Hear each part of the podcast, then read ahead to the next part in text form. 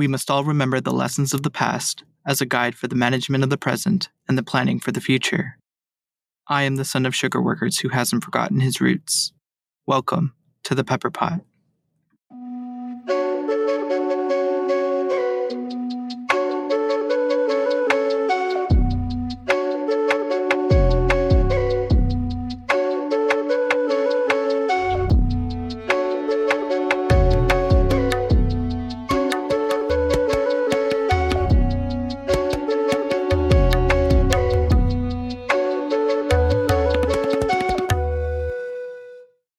Sitaram, Assalamu alaikum, and welcome to the Peppa Pot.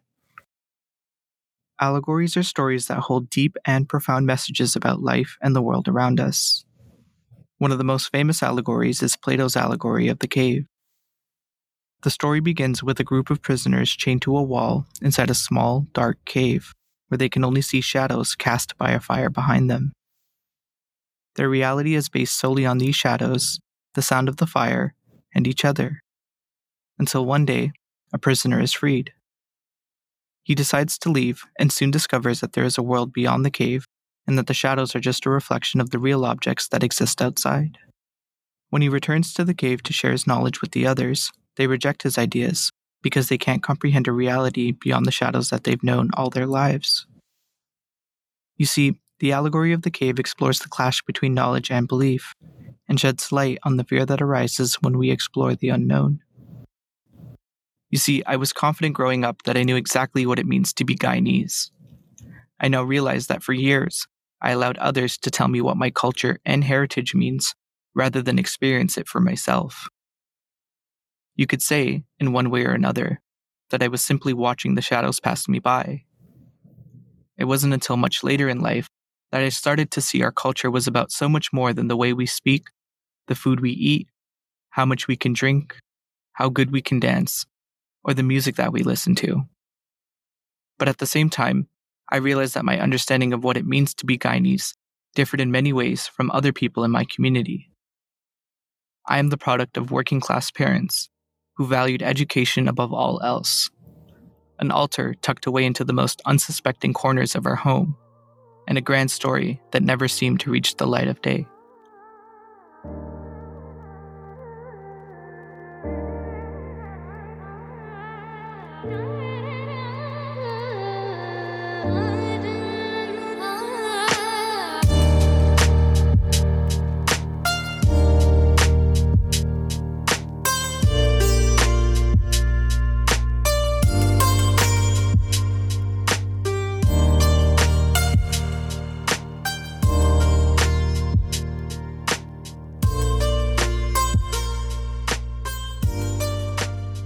As I pushed further into my own research, I was amazed by what I had learned about who I am and where I come from. It was an awakening to the realities of my bloodline and an acknowledgement that many of my experiences are informed by the legacies of indentureship, survival, resilience, and of course, my ancestors. One of the first stories that I came across in my research begins on August 18, 1823. On that day, a rebellion broke out in the British colony of Demerara Essequibo among African slaves who believed that they had been granted rights by the British Parliament that Governor John Murray and plantation owners were withholding. The leaders were Jack Gladstone, chief cooper on Plantation Success, and his father, Kwamina Gladstone, a deacon of Bethel Chapel on Plantation Le Resouvenir and head carpenter of Plantation Success. In the early stages of planning, Kwamina objected to the use of violence and suggested that the slaves go on strike. However, Within 24 hours, the rebellion had spread as far east as Mahaica and as far west as Georgetown. Many participants locked up their managers and overseers and searched their homes for weapons and ammunition. In response, Governor Murray declared martial law and deployed troops and civilian militiamen to restore order. Now, while the rebellion only lasted two days, it was the largest slave revolt in British Guiana history and one of the largest in the Caribbean. According to some estimates, out of 75,000 slaves, 13,000 across 37 plantations took part. In the end, roughly 200 slaves lost their lives. Jack Gladstone was deported to the British colony of St. Lucia for his part. Kwamina went on the run shortly after the rebellion, but was captured and killed behind Chateau Margot plantation on September 16, 1823. Today, Kwamina is actually considered a national hero in Guyana, with streets in Georgetown and the village of Beterverwagting on the east coast of the Demerara named after him. Now, while the goal of the rebellion was to bring about emancipation, the British didn't end slavery in the colonies until years later. The rebellion did, however, lead to several changes in the treatment of slaves, such as the introduction of standardized work hours. It even caught the interest of British abolitionists, who later incorporated the revolt into their anti slavery campaign. In fact, by 1833, British Guiana had implemented the apprentice system, in which slaves worked for their masters for four to six years before gaining complete freedom. In exchange, former slave owners received over 20 million pounds as compensation. By 1838, the apprentice system was entirely abolished in British Guiana, resulting in many Africans leaving their plantations to establish their own villages and pursue other labor opportunities. Meanwhile, those that remained took advantage of the increase in their bargaining power and demanded higher wages and refused to work long hours. In response, the British turned to indentureship, a system in which indentured laborers were recruited and brought to the Caribbean to work on the plantations so that they could continue producing the valuable commodities that drove the region's rich economy. They engaged in a series of campaigns to distance this new system as far away from slavery as possible. In fact, as one poster advertised in Canton, China reads, in part, There is no slavery wherever the British flag flies. The law is the same to rich and poor. Now, while indentureship differs from slavery in many aspects, we cannot ignore the striking similarities. Indentured laborers toiled away on the same plantations, lived in the same quarters, and were transported on boats of similar conditions to slave ships. They received poor treatment upon their arrival. They were beaten, raped, and denied opportunities to attend school and practice their religion. The key difference, however, is that indentured laborers were bound to their employers through the indentured contract. Now, despite the similarities and differences between these two systems, indentured laborers from Germany, Portugal, China, Indonesia, and elsewhere were loaded onto boats and shipped to plantations in British Guiana, Suriname, Trinidad, Jamaica, Guadeloupe, South Africa, Mauritius, and Fiji. However, according to Parbati Ramsaran, a professor in humanities at York University in Toronto, due to the strenuous manual work demanded by planters, many of these laborers proved unsuitable. A suitable labor force was cheap, accessible, and could be easily controlled. With that in mind, planters turned to Britain's other colony, India, as a source of labor. In particular, the provinces of Orissa, Bihar, Uttar Pradesh, Madras, and Calcutta.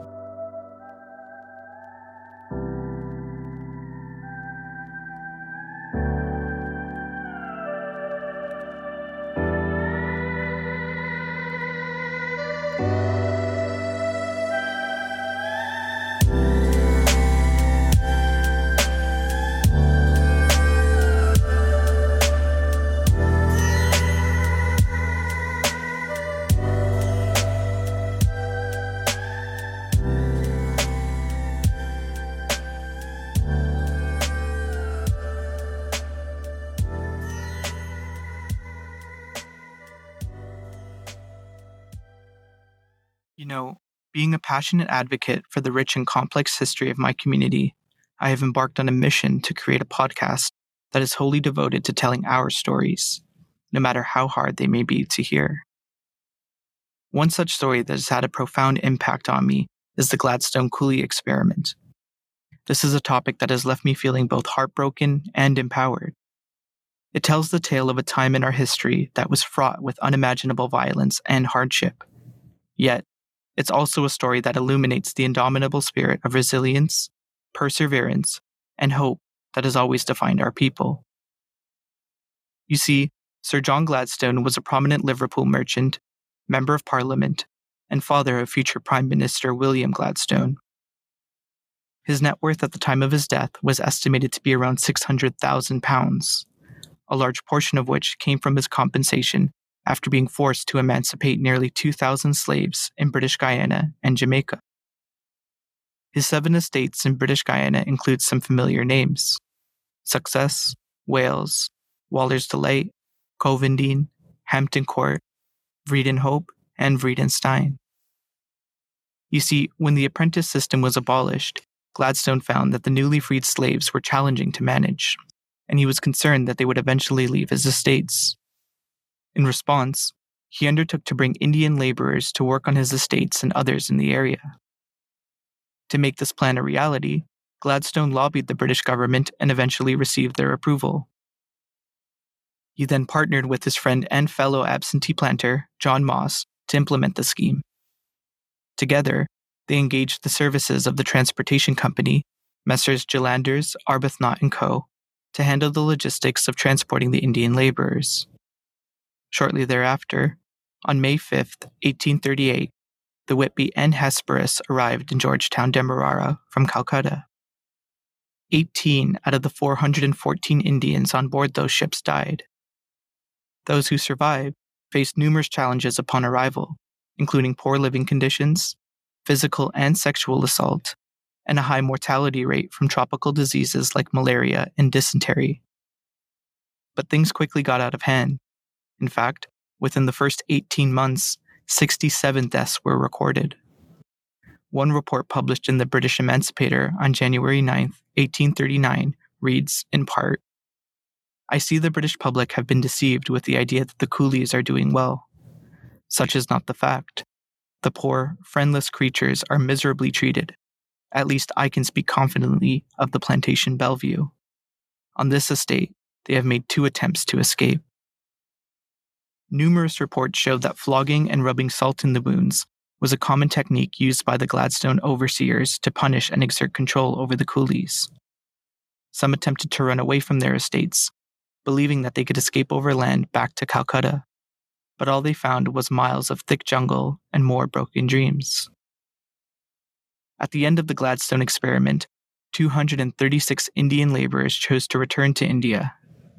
Shortly after, Colonial Secretary Lord John Russell suspended the Indian indenture scheme to British Guiana, stating, I am not prepared to encounter the responsibility of a measure which may lead to a dreadful loss of life on the one hand, or, on the other, to a new system of slavery.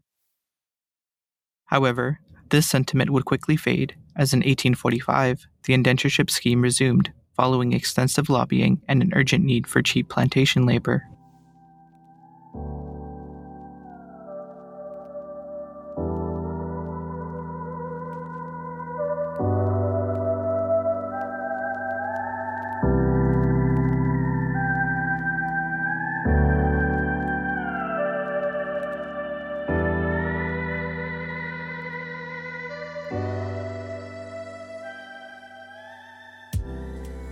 Gaiutra Bahadur writes in her now infamous book, Coolie Woman The Odyssey of Indenture, that the British didn't recruit coolies.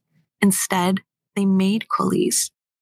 Indentureship took generations of gardeners and goldsmiths and leather makers and boatmen and soldiers and priests and turned them all into an unrecognizable, degraded mass of plantation laborers without caste or family. For the British and many other colonial powers, coolies were merely an ill rice fed, ague suffering animal. But between 1834 and 1917, more than 1 million coolies were taken across the Kalapani or Black Water to the plantations of Malaya, Mauritius, Fiji, Trinidad, British Guiana, Jamaica, and British Honduras. They typically contracted to work for four to six years in exchange for their passage. And by all accounts, this was the largest mass migration of people in the 19th century. You see, the journey from India to the Caribbean was harrowing. One scholar writes that a lack of food was a major issue. Ventilation was extremely poor. There were frequent outbreaks of disease, and there were instances of people jumping overboard to escape the terrible conditions on these ships. As one might guess, not everyone survived the trip across the Kalapani. Seasickness afflicted most a majority aboard fell ill with mumps, measles, dysentery, hookworm, or fever. The ache for home was so sharp for some that one person wrote, I know that many people die from nostalgia, pure and simple. The excitement of the newness of everything keeps them up for a time, but soon dies away and is followed by depression when they realize what they've done. And when they arrived in the Caribbean, they were met with a hostile and unfamiliar environment. Friends and families were separated almost immediately. scattered throughout the various plantations of this unfamiliar land. The work was brutal and exploitative, and many were forced to work long hours for low wages. But at the end of their contract, some returned to India, while others moved on to other regions in the Caribbean. But returning to India proved difficult, despite the fact that many indentured contracts guaranteed a free return passage to India after five years of work. The reality is that many were forced to wait months after their contracts ended before they received their return passage. For example, on January 30th, 1843, a group of indentured Indians from the Anna Regina plantation in Essequibo descended on the headquarters of the Essequibo sheriff, M.L. Fowler. They exclaimed, We want to go back to our country. We don't want to wait. We want to be sent immediately to our country according to our agreement when we left home. By 1869, colonial governments across the Caribbean offered those who completed their contracts land or money in lieu of a return passage to India. By 1898, ex indentured men in Guyana had to pay for half of their tickets home, and women one third. For those that made the journey back across the Kalapani, a new, more challenging frontier awaited them. As Gaiutra Bahadur writes in Coolie Woman, earlier waves had failed to find their way back into the fold of their villages. In some cases, they literally couldn't find the villages. Floods along the Ganges had washed them away. A few couldn't remember the way back to their villages, while others, outcast before leaving India, effectively had no homes to try to reclaim. But even if returnees located their villages, and even if they paid priests the extravagant sums demanded to restore them to caste, they still faced rejection by the clans and kin. Hundreds reported that they could not touch the village well, or share in smoking a hookah, or consider marrying their sons and daughters to anyone without the specter of pollution being raised. Their time overseas had turned them into a people apart, branded islanders. It had transformed them into a social problem. After returning to India, many set up makeshift shacks along the banks of the Hooghly River in hopes that another ship would come to take them back to the colonies. In total, only about one quarter of indentured Indians taken to the Caribbean returned to India, of those, a vast majority returned to the sugar plantations from which they escaped by paying their own passage or signing new indentured contracts. Those who declined the return passage found it difficult to leave the plantation and were often forced to renew their contracts and remain indentured laborers for extended periods. The history of Indian indentured labor is one of migration, colonial violence, trauma, and survival. It is a history that has forced us to live on the margins, interrupted, apologetic, silent, and indentured. And it is a history that affects many of us to this day.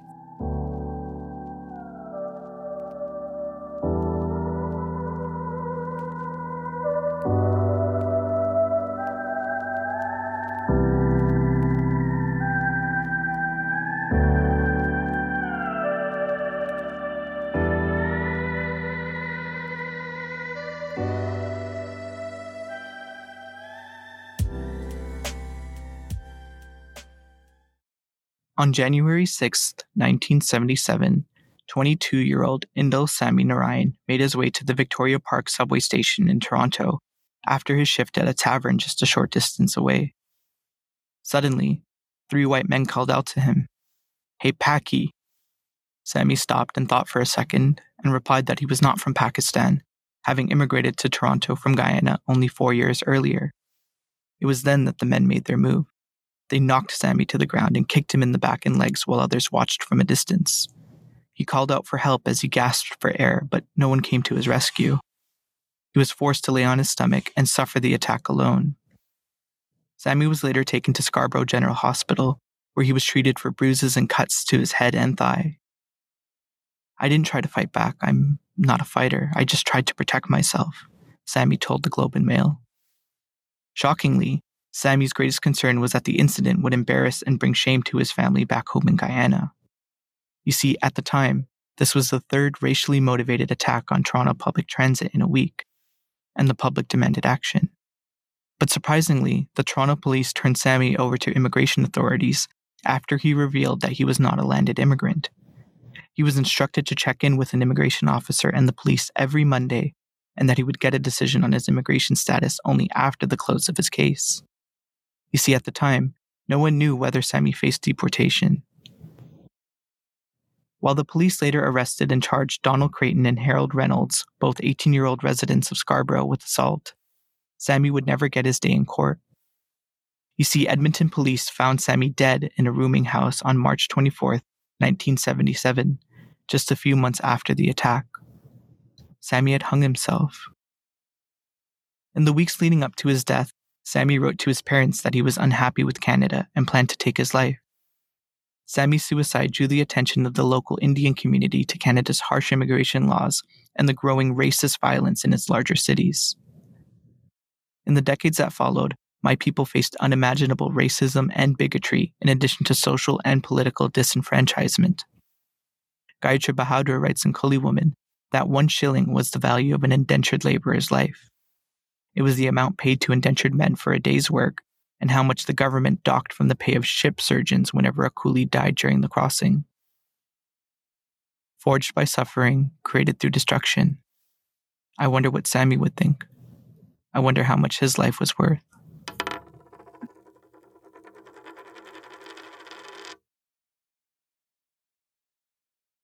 Camphor on the dark waters represents the light that our ancestors carried inside of them across the Kalapani.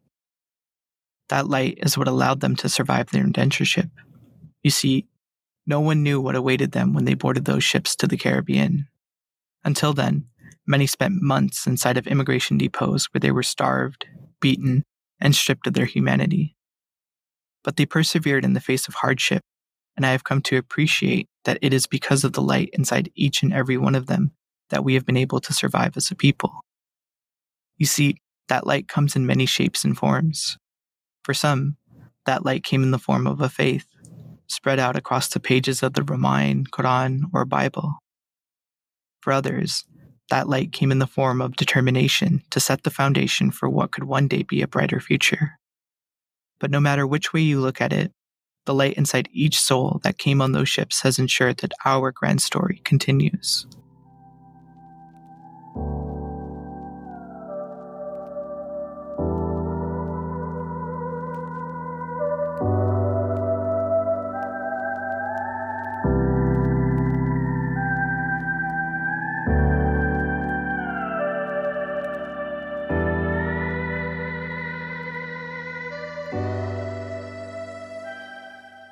As we come to a close, we want to take a moment to express our sincere appreciation for the support from all of our listeners.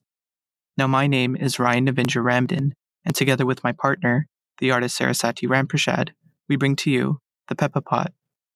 In this podcast, we explore the legacy of Indo Caribbean people and the survivors of Indian indentureship.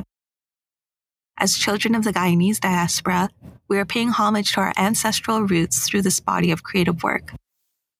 So, what can you expect from the Peppa Pot? Well, join us on Sundays as Sarah Sara-Sati and I unpack the untold history of Guyana through narrative storytelling in Season 1. We share the story of Indian indentureship, discuss our experiences as first generation Guyanese Canadians, and unapologetically confront some of the most pressing issues facing the Indo Guyanese community. As newcomers to the podcasting world, we're eager to hear your thoughts. What did you like about this episode? What do you want to hear more of? Your feedback is invaluable to us, so don't hesitate to shoot us an email at thepeppapot at gmail.com. Your encouragement helps us grow and learn more about you, our audience. And for those of you who just can't get enough of our grand story, we encourage you to check out the resources listed in the description below. Who knows what stories and discoveries await you? Follow us on Instagram, YouTube, LinkedIn, and Facebook at the Peppa Pot Podcast We'd love to hear from you. Thanks for tuning into this episode, and we'll see you again on the Peppa Pot next Sunday.